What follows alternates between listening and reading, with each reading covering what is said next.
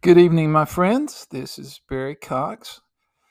It's been a long time since I've been with you, and I'm so so excited to share with you today. Uh, um, and um, it's been a long time, nearly a month since I've, I've done a podcast, and so I was nearly a week in Black Mountain, North Carolina, doing some teacher training, and then Kath and I have just returned from the beautiful wedding of our our niece down in Charleston and then also, I've just put a lot of time into meditating on this message, and uh, it's we're going to continue our study of the keys to the kingdom, and and what we're considering to this evening is just the love of God as as a key to the kingdom, and it seems so appropriate. And I, frankly, I did not intentionally time this out, but I, I feel like the Lord just has just led me to do this uh, message at, at, during this Christmas season. And it's just amazing, just a meditation on God's amazing love that He loved us so much that He sent His Son, and it's just it's just a meditation on the gospel, and it's uh, it's stuff that we that most of us that have been in church we we know, but it's so rich to meditate on this, and so so uh, so let's let's dive right in and begin with uh, the prophecy of Isaiah of, of Jesus' coming in Isaiah 9. For unto us a child is born, unto us a son is given, and the government will be upon his shoulder.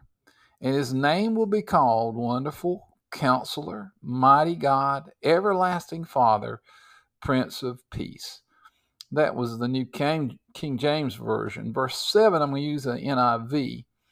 Of the greatness of his government and peace there will be no end. He will reign on David's throne and over his kingdom, establishing and upholding it with justice and righteousness from that time on and forever. The zeal of the Lord Almighty will accomplish this. So at Christmas, we celebrate that God the Father sent his Son as a little baby. But we must not stop there. Why did he send his son to earth as a child? Well, to live a sinless life, offer himself as, a, as an atoning sacrifice, and taste death for everyone. Now, Jesus is exalted to the right hand of his Father, and he's crowned as King of Kings. His kingdom, his government, and its peace will continually increase and expand without end. And so, with his blood, he purchased us for God the Father and made us into a kingdom and priest, and we are to reign on the earth. And he has given us the keys to the kingdom that we may see his will done on earth as it is in heaven. And very prominent among all the keys is the wondrous love of God that moved him to send his son to be our Savior and Lord. Well, let's Let's pray. Lord, thank you for the wonders of your love that caused you to send Jesus to be the Savior of the world. And so, Lord, we thank you. We worship you, Father. In the name of Jesus, we worship you and praise you and thank you for sending your Son to be the Savior of the world. Lord, as we meditate on your word, give us ears to hear what your Spirit is saying. In Jesus' name, amen. So, as we consider this amazing love of God, we're going to start out in, in John chapter 3. So, Nicodemus, a Pharisee, has come to Jesus early in his ministry and said, Rabbi, we know that you have come from God as a teacher, for no one could do these signs that you do unless God is with him. Now, Jesus' response shows, shows that he is far more than just a great teacher or miracle worker. Jesus spoke to Nicodemus of his kingdom. He replied, Truly, truly, I say to you, unless one is born again, he cannot see the kingdom of God. Well, Nicodemus was confused, so Jesus elaborated Truly, truly, I say to you, unless one is born of water and the Spirit, he cannot enter the kingdom of God. That which is born of flesh is flesh, and that which is born of spirit of the Spirit is spirit. Now, seemingly, Jesus didn't really respond to Nicodemus's comment. He addressed instead the purpose and meaning of his teaching and his miracles. God the Father so loved the world that he sent his Son to establish an eternal kingdom that is only entered by a spiritual transformation. To enter his eternal kingdom, we must be born again of his Spirit. Well, why? Isaiah 59, verse 1 explains this Behold, the Lord's hand is not so short that it cannot save, nor is his ear so dull that it cannot hear. But your iniquities have made a separation between you and your God, and your sins have hidden his face from you so that he does not hear. Paul explained this in Ephesians 2. He said that this, our separation, our sin that separates us from God, causes us to be eternally dead in our trespasses and in our sin. And, and as one lives in sin, we are so separated from God. We are separated from God, the source of life and light. And, and sin causes us to be in such darkness that we cannot even see his kingdom. Paul explained it like this in 2 Corinthians 4 4. He says, The God of this world has blinded the minds of unbelievers to keep them from seeing the light of the gospel of the glory of Christ, who is the likeness of God. Now, Jesus, Jesus kind of clarifies. Eh, Jesus has an amazing dialogue with the the Pharisees in John eight that will illustrate this whole truth rather clearly. And so, so as he begins here in in John eight, he declares that he's more than just a great teacher or miracle worker. Verse twelve, he says of himself, "I am the light of the world." Whoever follows me will never walk in darkness, but will have the light of life. And so the Pharisees are just, their, their minds blown by this, and they challenge his claim and argue with Jesus throughout the whole of chapter 8. And so Jesus' response to, to their argument is basically simply that he is the Son of God and that the, and that the Father has sent him. Verse 23, Jesus says to them, You are from below, I am from above. You are of this world, I am not of this world. Verse 24, I told you that you would die in your sins. If you do not, believe that I am He, you will indeed die in your sins. You know, a similar thing happens. Jesus before his trial with Pilate, in John 18, Jesus said this My kingdom is not of this world. For this cause I was born, and for this cause I have come into the world, that I should bear witness to the truth. Everyone who is of the truth hears my voice. And back in John 8, Jesus told those who believed in him, He said, This, if you hold to my teaching, you're really my disciples. Then you'll know the truth, and the truth will set you free. Now, the Pharisees just, again, they just can't get this stuff. And so they're arguing with him, and they argue and say, We are children of Abraham, and we've never been slaves to anyone. It seems like they forgot about Moses and the Exodus here, right? well, then in verse 34, Jesus clarified what he said, what he was saying about them being slaves. That he was that he he he clar- clarifies by saying he's referring to the consequences of sin. He says in verse 34 again, everyone who sins is a slave to sin. Verse 38, Jesus says, I'm telling you what I've seen in the Father's presence, and you're doing what you have heard from your father. They argue back and say, Abraham is our father. And Jesus replied to them, If you were Abraham's children, then you would do what Abraham did. As it is, you are looking for a way to kill me, a man who has told you the truth that I heard from God. Abraham, Abraham did not do such things. You are doing the works of your own father. Well, this just enrages them, and they respond, We are not illegitimate children, they protested. The only father we have is God Himself. Verse 42 Jesus said to them, If God were your father, you would love me, for I have come here from God. I have not come on my own, God sent me. Verse 43 Why is my language not clear to you? Because you are unable to hear what I say because you belong to your father, the devil. Jesus elaborates further on their inability to hear him in verse 47. He says, Whoever belongs to God hears what God says.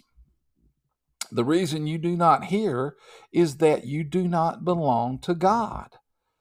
And so then Jesus concludes all this long conf- confrontation with the Pharisees with a vivid proclamation of who he is. It begins in verse 56. Your father Abraham rejoiced at the thought of seeing my day. He saw it and was glad. They're like, What? You're not 50 years old, they said to him, and you have seen Abraham? And Jesus replied in verse 58 Very truly I tell you, before Abraham was born, I am. So, because of his awesome love, God the Father, the great I am, sent his Son to take on flesh and come to earth to be our Savior. As the angel said to Joseph in Matthew 120, Joseph, son of David, don't be afraid to take Mary as your wife, for the child who has been conceived in her is of the Holy Spirit. She will give birth to a son, and you shall name him Jesus, for he will save his people from their sins. So, back in John 3, Jesus tells Nicodemus, just as Moses lifted up the snake in the wilderness, so the Son of Man must be lifted up, that anyone who believes may have eternal life in him. For God so loved the world that he gave his one and only Son, that whoever believes in him shall not perish, but have eternal life. Now, John describes this amazing love of God even further in, in, in his epistle, 1 John 4, verse 9. This is how God showed his love among us. He sent his one and only Son into the world that we might live through him. This is love, not that we loved God, but that he lived, uh, loved us and sent his Son as an atoning sacrifice for our sins. So the Father loved us so much that he sent Jesus to offer himself as an atoning sacrifice. Well, what does that even mean? What is an atoning sacrifice? Well, an atoning sacrifice leads to our atonement.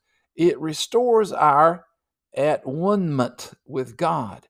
In our sin, we were separated from God eternally dead in trespasses and sins, as we've talked about. So Jesus gave himself as an atoning sacrifice to pay the penalty of death and make us at one with God again. So John the Baptist put it this way as he prepared the way for Jesus. He said, Behold the Lamb of God who takes away the sin of the world. But how and why does Jesus' death take away the sin of the world? Hebrews 2 explains this, verse 9. But we see Jesus, for the suffering of death, crowned with glory and honor, that he, by the grace of God, might taste death for everyone.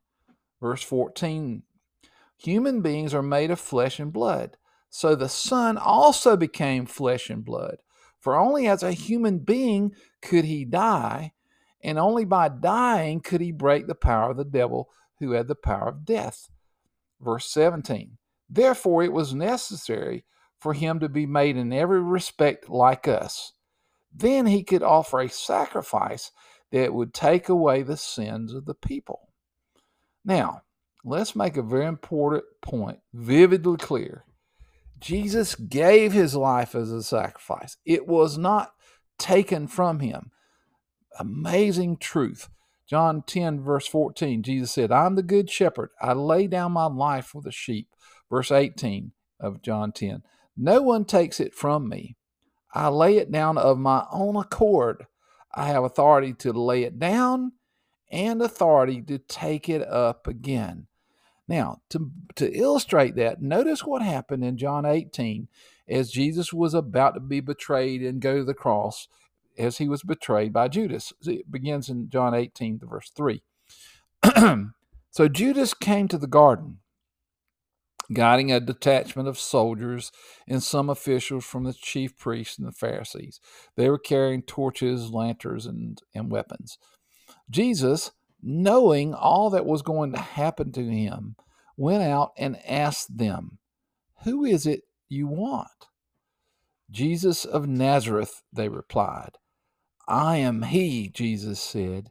When Jesus said, I am he, they drew back and fell to the ground. So clearly, Jesus willingly laid down his life for us. He was Almighty, Almighty God, carnated in human flesh. His power was so manifested as he merely declared, I am He, that they just fell back to the ground. As he laid down his life for us, he paid the debt of our sin that had separated us us from God the Father for all eternity. So, John 3:15 was fulfilled. The Son of Man was lifted up, that everyone who believes may have eternal life in him. As we believe, we are born again of the Spirit and we enter the kingdom of God. Romans 8 Romans 8 describes what a difference it makes for us when we're when we believe and we are born again of the Spirit. John Romans 8 verse 1.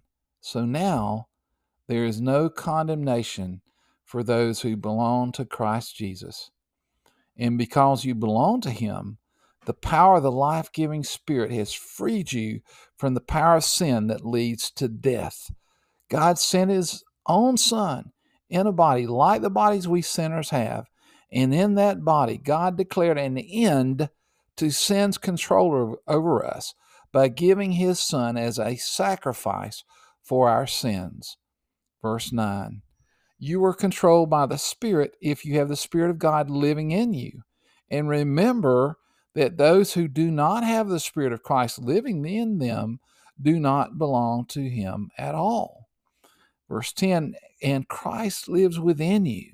So even though your body will die because of sin, the Spirit gives you life because you have been made right with God. The Spirit of God, who raised Jesus from the dead, lives in you. And just as God raised Christ Jesus from the dead, he will give life to your mortal bodies by this same Spirit living within you. So let's close and look at Mark 1:14. Jesus came to Galilee, preaching the gospel of the kingdom of God and saying, "The time is fulfilled and the kingdom of God is at hand. Repent and believe in the gospel, the amazing good news of what God did for us by sending his son."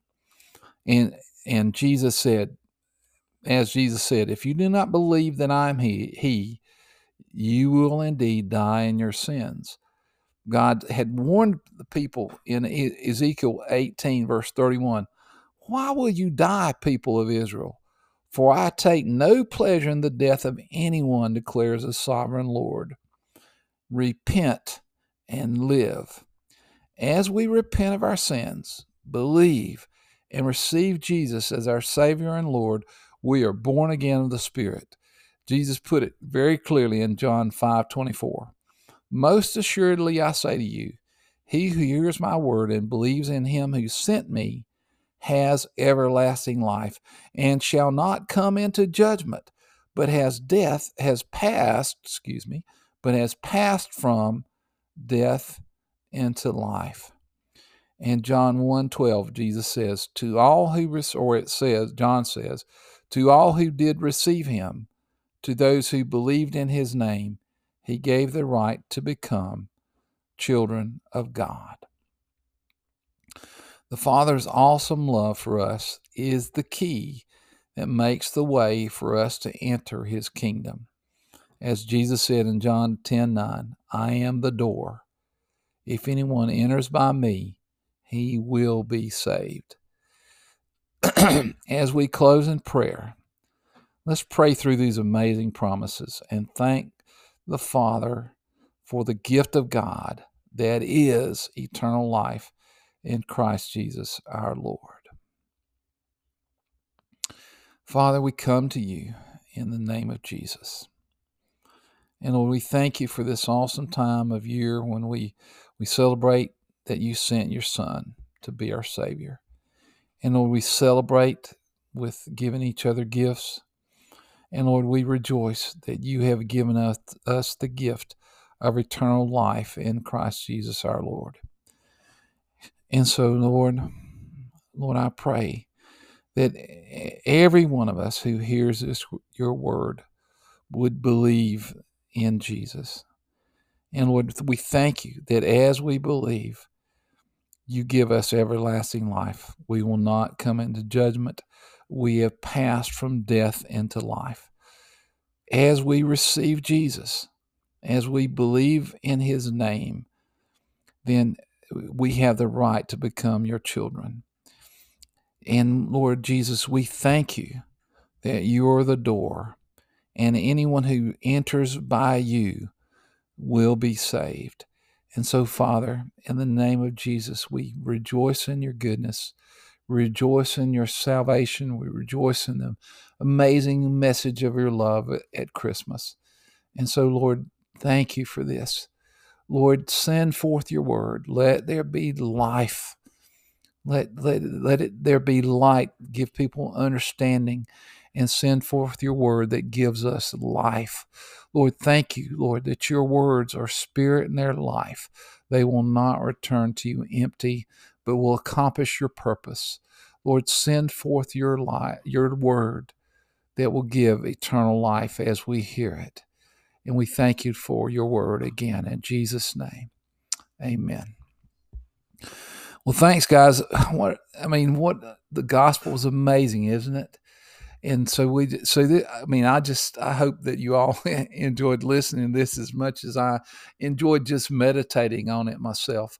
And just what I mean, what amazing good news, you know, that God had God loves us so much that He sent His Son, you know, and so and so as as the angel said to to uh, the the shepherds, you know, this is glad tidings of great joy. This for all the people, and so so as we celebrate Christmas, may may our lives be a demonstration of of how the Lord has given us life through Jesus. Well, thank you for listening, guys. God bless you and bless your Christmas season. Um, don't know exactly when I'll get back to doing another podcast and we'll just see what the Lord leads from here. We're probably going to kind of conclude the keys to the kingdom. But thank y'all so much for listening and, and God bless.